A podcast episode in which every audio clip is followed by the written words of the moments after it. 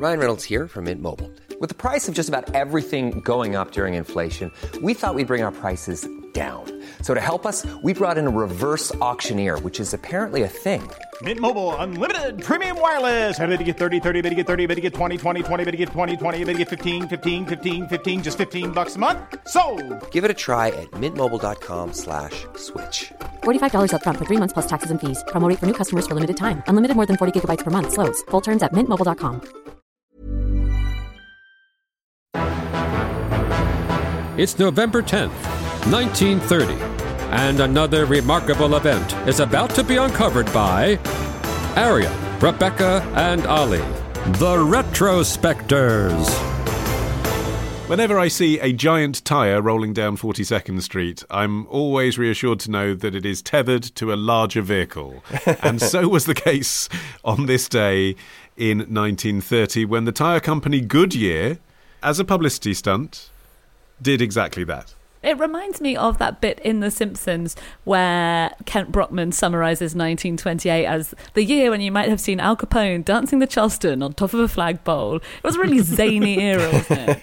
Well, you may not have heard of this event before um, because it's not very well documented. I just saw an old photo of it.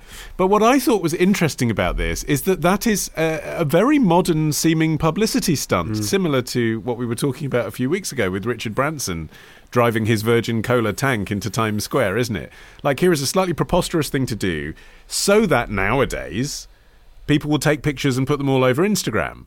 You know, what's this weird thing? Uh, and then that publicizes your brand. But it's been nearly a hundred years since this event of Goodyear rolling a giant tire around New York with obviously the same aim. I mean, obviously then it was press photographers, not social media. But they're basically saying, here's a weird thing. Remember Goodyear make tires? And that seems like maybe the birth of that kind of publicity event. Although it didn't really work for them because they had a new type of tyre that they were trying to promote that was a type of tyre that no one adopted. Yeah, but advertising them was much more straightforward. I mean, uh, Goodyear's slogan, which they'd had since 1916, was "More people ride on Goodyear tires than on any other kind." Which is rather on the nose for my taste. Yeah, exactly. that needs a little bit of finessing. You know, a couple of copywriters could help out with that. Yeah. So that's what I mean. Like, advertising kind of still in its infancy. Like, this is pre Mad Men era, isn't it? And yet, you have got this thinking of, like, let's do a big stunt. Mm. And one thing that really kicked these kinds of stunts into popular consciousness was Hollywood. So, in the early days of Hollywood, you had these leading PR men, almost always men, who emerged to promote these new films. And so, there was one in particular who kind of was the father of these kinds of zany stunts that we still see in Hollywood today, called Harry Reichenbach. In 1920, to promote the film The Revenge of Tarzan, he hired an actor to bring a lion into a New York hotel room. It was hidden in a crate. This is not going to go well. they told staff that the guest was a pianist, and the staff uh, helpfully lifted up via a crane this big box into his room that they thought was a piano. And then they were like, Everybody, come upstairs, bring steak. I've got a lion. Well, here we are talking about it a century later, so I mean, it did sort of work.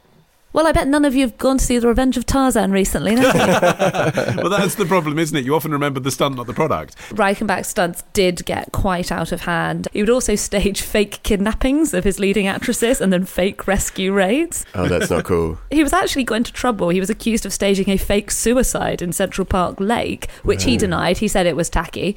Uh, and eventually, the New York District Attorney wrote to him and just told him, stop doing this stuff.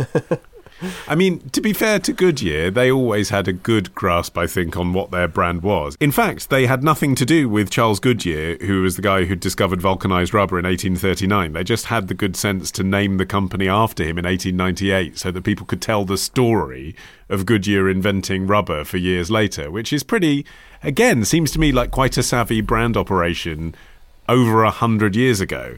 the history of tyres is surprisingly linear. I was going to say, if if you'll forgive Linear. it. Yeah. it goes from those round stones that the Flintstones had. straight to this. But it is amazing that you get these real sort of just massive moments where first you have the creation of vulcanized rubber in 1839, and then the pneumatic tire comes along in 1846. And then you kind of just really from there, it's just iterations of pneumatic tire on down from the names that we're all familiar with the Dunlops hmm. and the Michelin and all of Yeah, those they were right there from the the beginning. Yeah, and they and they just invented these tires that were better than the kind of crude bands of leather and metal that had been on vehicles previously, and they just spread around the world, and they really couldn't be topped. And I suppose that's why it was problematic trying to launch a whole new brand of tire because unless you had something that was fundamentally massively better than what everyone else had already adopted at great expense, I must say, you weren't actually going to get anywhere with your product. Well, because as well they had built-in marketing. They didn't need a giant tire because they had cars loves. You know, Right. like you say, you look at cars, you think that car's cool. I'd like a car one day, and you look at the tires and it says Goodyear on it. I mean, that actually is enough. And and Goodyear had military contracts too. They did blimps, didn't they? In fact, to refer back to another previous episode of the Retrospectors, episode forty-five, Zeppelin takes flight. Uh, they at this point had the patent for Zeppelin airships as well. So they literally had big hoardings in the sky. I know that the fate of all the Zeppelins wasn't rosy, but nonetheless, you know, you looked up and it said Goodyear flying over you. So they had scale anyway. They had marketing anyway. I think at this point, all the cars in the Indy 500 used Goodyear tires mm. anyway. I don't even know if that was like an official sponsorship deal back then or it's just They were the best. They made the best tires. So it's kind of got, got built-in marketing anyway.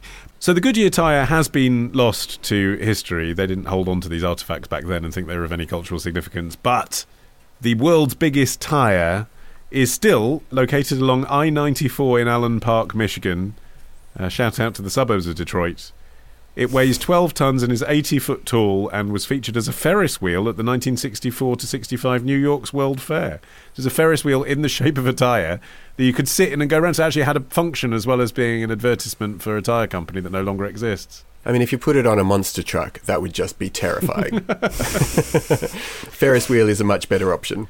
But it doesn't meet my criteria, you see, because it's not really a proper giant tyre, is it? Because you No. can't put a giant vehicle on it and it's got a Ferris wheel in it, so it'd crush it, even if you did put it on a monster truck. Okay, well, the largest ever actual production tyre was a Titan tyre that was 14 feet high, and it was for use on those kind of big mining trucks you see. But I think, you know, 14 feet, that's a sort of comprehensible height. That's hmm. kind of two very tall people. There's no um, Ferris wheel height, is it? it's no I'm gonna get a Ferris wheel. up there. Yeah, so I don't think it even counts. But this concept of let's take a small thing and turn it into a big thing with no purpose, that is something that really caught on, isn't it? Yeah. And you can Google world's biggest donut, world's biggest pretzel, world's biggest sausage, world's biggest microphone, world's biggest shopping trolley. You can think of anything Yeah. and someone's done it. It's something that Australia has leaned into enormously, and there's 150 big things at least across Australia, and they've become this weird cult phenomenon that you've got like the big prawn, which is this nine meter prawn in Ballina, and the big pineapple, which is in Woombye. No, hold on. Is it made out of fiberglass, the big prawn? Uh, yes, yeah, it's Yeah, so see, to me, that's not a big prawn. So, like, you, what, the you've got to actually inflate the the thing itself, pump the real prawn full of chemicals somehow. make a mutant giant prawn, and stick it to the side of your building. So the world's biggest sausage, which I have googled, was created for Romania's National Day by the supermarkets Carrefour and Aldi, working together to promote their cold cuts selections. Got a massive assembly line of people pumping pork product into sausage skin.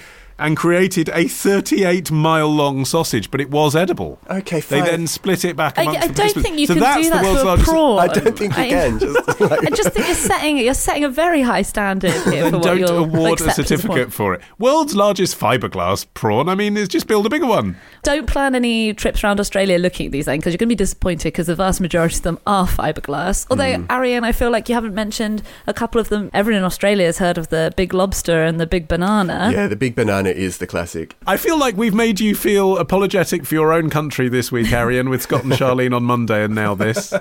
This is culture worth celebrating, you know. Feel proud, own it. Well, I do, and and and the big banana, for example, did just begin as a big, cheap fiberglass banana, but because of its But success, yeah, but now because it sucked in these sort of ironic tourists, th- then they built a milk bar, a kind of a, a cafe serving frothy banana milkshakes, and then they built a toboggan track, and then a water park, and then a laser tag arena, and then a big um, like mini golf course. So Yeah. it's kind of become the focal point for something that actually has you know, is worth stopping at, even though it may not have been in the first place.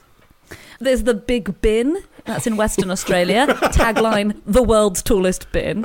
Well, Uh, and this is my favourite: the big peg. a gigantic, and not actually not that gigantic, couple of meters tall iron peg. It's on a family farm in New South Wales. the owner of the farm remarked, "If shall I do the accent? I'll do the accent." Yeah, go on. The owner remarked.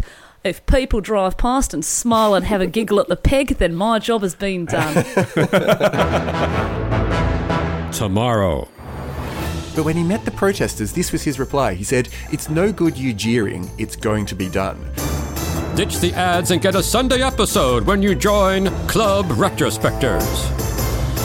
Subscribe now on Apple Podcasts, part of the ACAST Creator Network. Hey, it's Paige DeSorbo from Giggly Squad. High quality fashion without the price tag. Say hello to Quince. I'm snagging high-end essentials like cozy cashmere sweaters, sleek leather jackets, fine jewelry, and so much more. With Quince being 50 to 80% less than similar brands. And they partner with factories that prioritize safe, ethical, and responsible manufacturing. I love that. Luxury quality within reach. Go to quince.com slash style to get free shipping and 365 day returns on your next order. Quince.com slash style.